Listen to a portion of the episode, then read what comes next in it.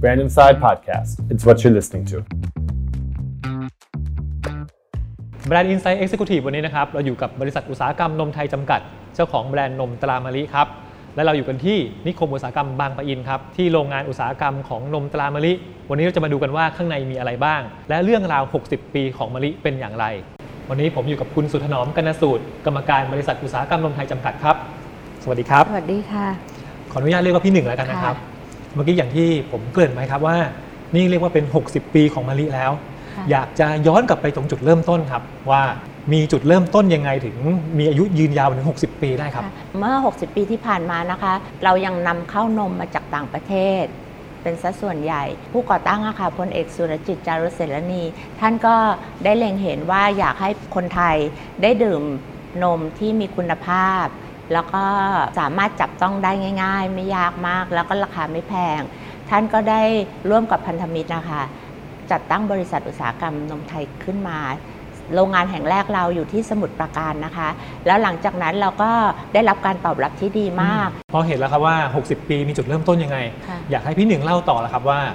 วิสัยทัศน์ของแบรนด์นมตามะลิ เป็นยังไงบ้างครับ บริษัทนะคะก็ผลิตผลิตภัณฑ์ที่มีคุณภาพ มีมาตรฐานได้รับการยอมรับระดับสากลนะคะ จนวันนี้เราส่งขายในประเทศไทยแล้ว แล้วก็ยังได้ส่งขายออกไปที่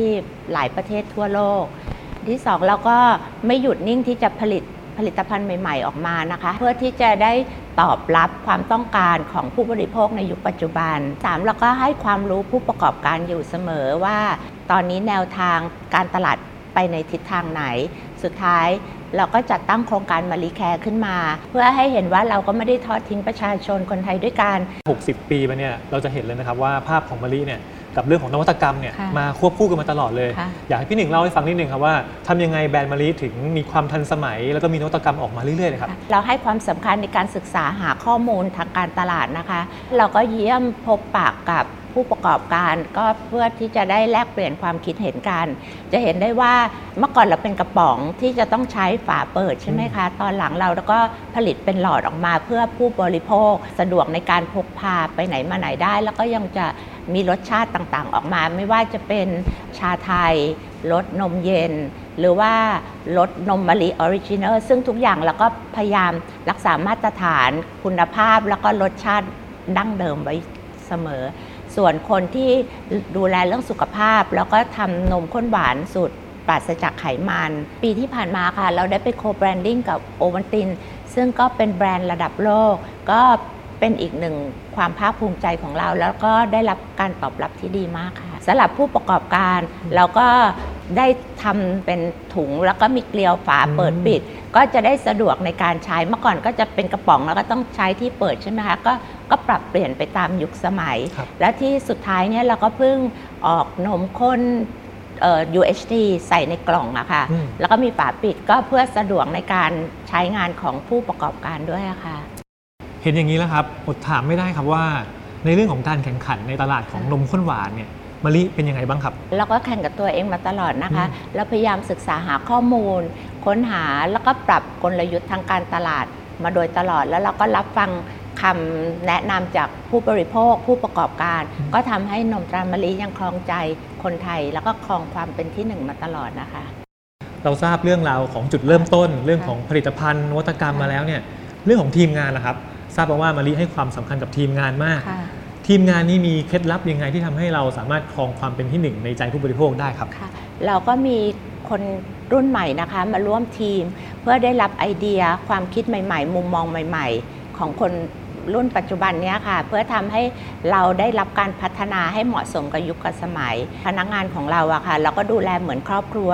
เราให้ความสำคัญว่าอยากให้พนักงานเนี่ยมีความสุขอืมเพราะถ้าเกิดเขาทำงานด้วยความสุข แล้วเขาไม่มีห่วงภาระทางบ้านนะคะ เขาก็สามารถทำงานให้เราเต็มศักยภาพที่เขามี แล้วก็จะให้ความช่วยเหลือด้านการศึกษา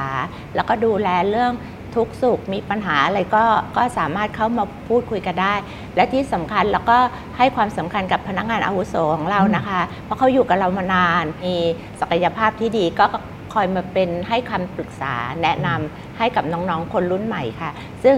จะเห็นได้ว่าเราเอาคนรุ่นเก่ากับคนรุ่นใหม่มาปรับ แล้วก็ประยุกต์วางแผนงานของบริษัทไปด้วยกันได้ดีมากอะค่ะเรียกว่ามีการผสมผสานให้คนรุ่นเก่ากับรุ่นใหม่ค่ะทำงานร่วมกันได้ใช่ อะไรที่ดีๆ ของเดิมเราก็เก็บไว้แล้วก็เอาของมุมมองของคนรุ่นใหม่อะค่ะมาประยุกต์ใช้ครับค่ะ เห็นแล้วครับว่ามาริให้ความสำคัญกับบุคลากรอย่างมากเลยครับ ทีนี้ในแนวทางการพัฒนาบุคลากรเนี่ยมาริมียังไงบ้างครับ ค่ะ ก่อนออกทริปในแต่ละเดือนเราก็มีการจัดอบรมแลกเปลี่ยนความคิดเห็นกันนะคะ แล้วก็มุมมองทางการตลาดใหม่ ๆ ก็คือเตรียมความพร้อมเพื่อออกไปพบผู้บริโภคเขาจะได้ตอบคำถามต่างๆ ได้ชัดเจน หรือให้คำแนะนำได้ชัดเจน นอกเหนือจากนี้เราก็ได้จัด อบรม แล้วก็พาไปดูงานทั้งในและต่างประเทศอืมเพื่อที่เขาจะได้เห็นมุมมองใหม่ ๆ แล้วก็นำสิ่งที่เขาได้อะค่ะกลับมาพัฒนาบริษัท สุดท้ายแล้วครับพี่หนึ่งครบ 60 ปีมาริทั้งที มีอะไรมาเซอร์ไพรส์ผู้บริโภคไหมครับ เราก็จะมีกิจกรรมแล้วก็มีแคมเปญออกมามากมายเลยค่ะอืมก็ขอให้รอติดตามรับรองว่าเซอร์ไพรส์สุกท่านแน่นอนค่ะยังไงวันนี้ต้องขอบคุณพี่หนึ่งมากครับ ขอบคุณครับ ขอบคุณนะคะ Brand Inside Podcast. It's what you're listening to.